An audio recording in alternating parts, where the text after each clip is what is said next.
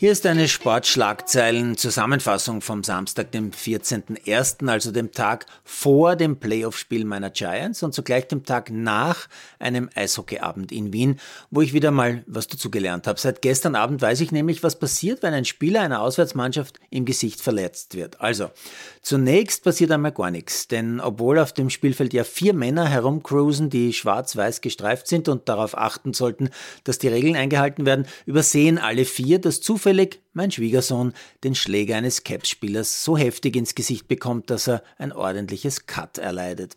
Ich erlebe also live in der zweiten Reihe sitzend, wie das Spiel weiterläuft, Sam blutend zur Bank fährt. Sam nimmt gleich den Helm ab und der Erste, der endlich reagiert, ist der Masseur, der versucht die Wunde zu stillen. Der Graz-Coach bekommt die Szene mit, reagiert aber nur insofern, als er Sam deutet, so quasi, ob er eh okay ist. Äh, ist er zwar nicht, aber Sam zeigt trotzdem Daumen nach oben. Warum der Coach nicht sofort beim Schiedsrichter interveniert, verstehe ich persönlich ja nicht. Mir wurde aber erklärt, dass man quasi im Nachhinein nichts machen kann. Meine Folgerung daraus, wenn du also blutest und du hast das Glück, dass unterbrochen wird, gibt's für den Gegner die vorgesehene Strafe. Aber auch nur dann. Zwei Minuten für High Sticking plus zwei Minuten für die blutende Wunde, denn die Regel lautet, ein Spieler ist zu 100 Prozent für seinen Schläger selbst verantwortlich. Also selbst wenn das Gerät unabsichtlich im Gesicht des Gegners landet, ist das mit zwei Minuten zu ahnden. Außer, wie ich eben gelernt habe, wenn es keiner der vier sieht. Das alles ändert aber nichts an der Geschichte, die ja noch lange nicht zu Ende ist. Also das Match geht weiter.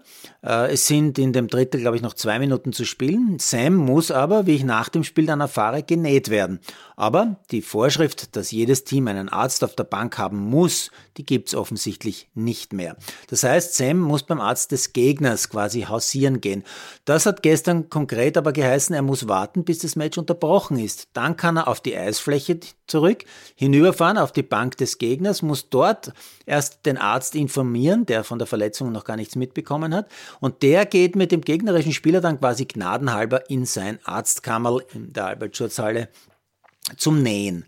Aber um dorthin zu kommen, muss der Spieler etwa ja, ich sage mal, einen halben Meter neben den Fans der Caps vorbei, denn durch den Gang unter der Tribüne, den es gibt, das weiß ich, äh, kann er mit Hockeyschuhen nicht gehen. Da hat man sich den Belag gespart. Also darf er sich vor dem Nähen auch noch eine Reihe von ganz netten Beschimpfungen anhören.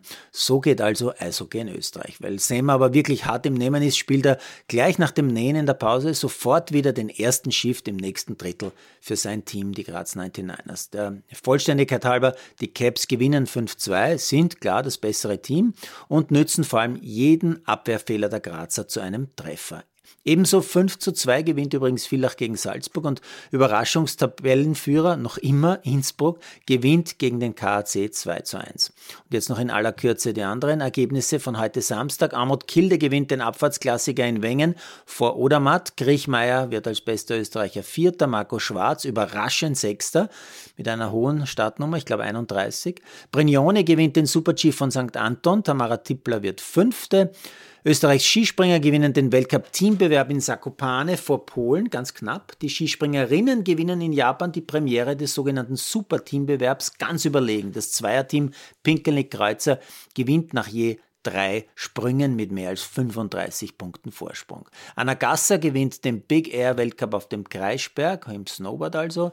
Und Veronika Eigner gewinnt in Vesonar beim Paraski-Weltcup auch den Slalom, nimmt aus der Schweiz also vier Siege aus vier Weltcuprennen mit nach Hause. Eigner führt im Weltcup der Sehbehinderten schon fast 300 Punkte vor dem Rest der Welt. Manchester United gewinnt das Derby gegen Man City mit 2 zu 1 und Jakob Pöltl verliert mit den Spurs gegen Golden State. Zwar leider deutlich, aber der Österreicher darf sich in sein Tagebuch eintragen, ich war beim Weltrekord dabei. Noch nie zuvor haben so viele Menschen ein Basketballspiel live erlebt. 68.300 Zuschauer waren bei Pöltls Match im Alamo Dome in San Antonio mit dabei.